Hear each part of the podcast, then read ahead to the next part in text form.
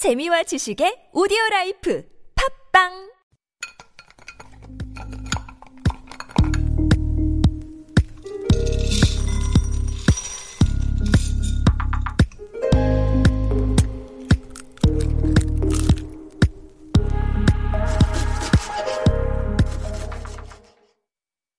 Hello, hello. My name is Matthew Chung. Welcome back to Super Radio. This is Korean Delicacy on TBS EFM 101.3. I've been a chef now for over 12 years, cooking all around the world, and Korean Delicacy is all about the most delicious things to come out of Korea. With all this self quarantine and social distancing happening, I've come to a realization. The ones who are going to survive the apocalypse are the homebodies, the people who are ultimately happiest staying at home for long stretches of time. But staying cooped up can wreak havoc on your wallet and your waistline. Delivery food is delicious but pricey and packed with calories. Or maybe you've gone on a quarantine baking binge like we have in our household. And judging by social media, more than a few of my friends tend to go on online shopping binges. In the words of one of my friends, he does it just to feel something, which can't be healthy. So today's episode is all about trimming down. Part one is going to be all about trimming down on your grocery bills, and part two is going to be all about trimming down those waistlines. I promise you the answer to both will not be starve yourself. Well, maybe. Stick around. All right, so we're going to talk about trimming down your grocery bills first. And rule one is buy local, eat local. And this is kind of a no brainer. This applies to no matter where you're tuning in from, by the way.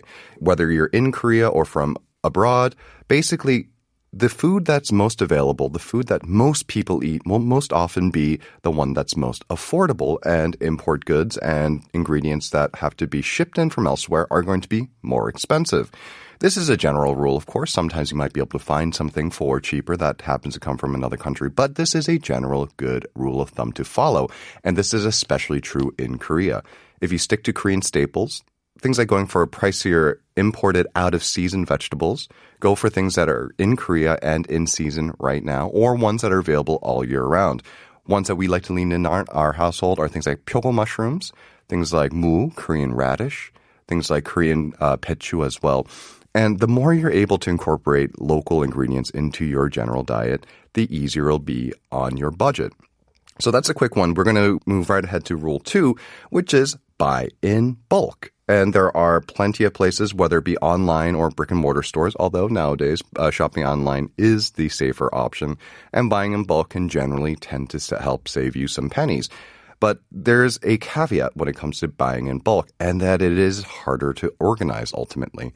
And so for that rule, you have to get some containers tons of containers and of different and varying sizes as well. If you tend to go with just all one size for everything, you're going to quickly find that what you're going to be storing five kilograms of grain in isn't going to necessarily be what you're going to put things like dried pasta and you're just going to buy them in different quantities. So make sure to get a couple of really big uh, containers, some medium sized ones, and then a bunch of small ones too to uh, store anything left over when you break things down.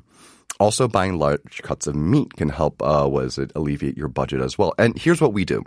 So to ensure that you ultimately end up eating that meat, here's what we do. We break it down as soon as we get home. So, for example, a couple weeks ago, we got a whole pork shoulder. And so what we did was we immediately broke down a bunch of it, we chopped it up, and we portioned it into little plastic bags and we tossed it in our freezer this is what we're going to use for things like our kimchi jjigae in the future. And we portion them so that A, they're easier to defrost, and B, it just helps with general kitchen organization. Because if everything you, you put all the chopped meat into one bag or in one container and freeze it, you're going to have one giant fistful of meat.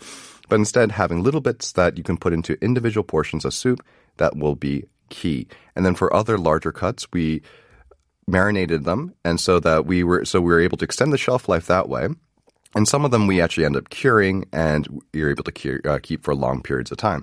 Same thing applies for things like fish as well. Things like salmon. You can buy an entire side of salmon and this will be at significantly cheaper cost per gram per kilogram. But here's the thing. There are some things that you must also buy in small individual portions, not in bulk. And this breaks the rule we noticed uh, certain things like cabbage. We're a household of two, and it's hard for us to get through an entire head of cabbage. We're talking about yangbechu, the Western style of cabbage. So for us, it actually ends up being cheaper in the long run to buy the quartered packaged uh, was it heads of cabbage instead of buying a whole one, even though it's more expensive per gram. What we're gaining is we're not wasting any of it. Alrighty, time to go with rule three. Substitutions. Now, this is kind of a corollary to our first rule, which was buy local, eat local.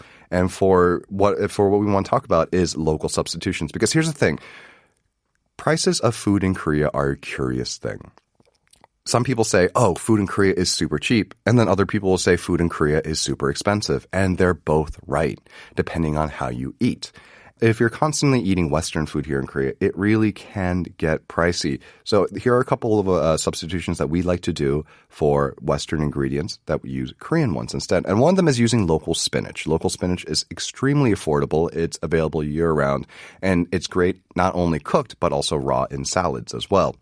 And then you have Korean barley. And this is the one that we lean into a lot because Risotto requires a very specialized uh, form of Italian rice. Uh, most oftentimes it's using arborio rice, and you just can't use regular Korean rice for this. It just doesn't have the starch content. It just isn't the same grain. But what does work really well, it's different, but it's very, very tasty, is Korean barley. It's extremely affordable, cheaper than Korean rice, as a matter of fact, and it cooks quicker than arborio rice when it comes to making a risotto as well. Sure, it's not exactly the same thing, but you get a similar effect and you get the benefit of knowing just how affordable it is.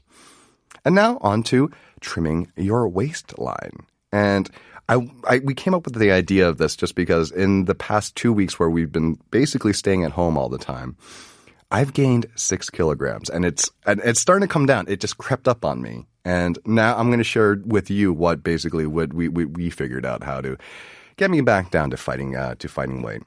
Rule one: calorie counting. I've mentioned this on the show before, and just try it, please. It it, it really does work. It's boring, and it, it's something that it's annoying to have to keep up with. Just try it for a week.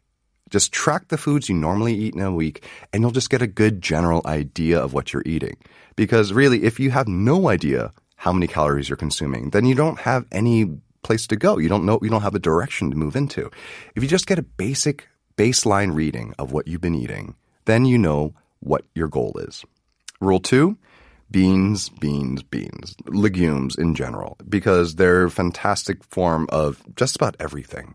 They, they're packed full of nutrients. They've got protein, plenty of fiber. You feel full just like you would eating meat, but again, it, it's just it, there's so much uh, fiber, there's so much insoluble uh, was it uh, starches in there that it really just does help make you full without packing you full of calories. And this is one that we like to lean on, a because it's extremely affordable. So this helps with the first type of uh, trimming. But not only that, they you can soak them, you can have them on hand, and they're just. Or if you even really want, you can go for the canned varieties as well. So, rule three try intermittent fasting.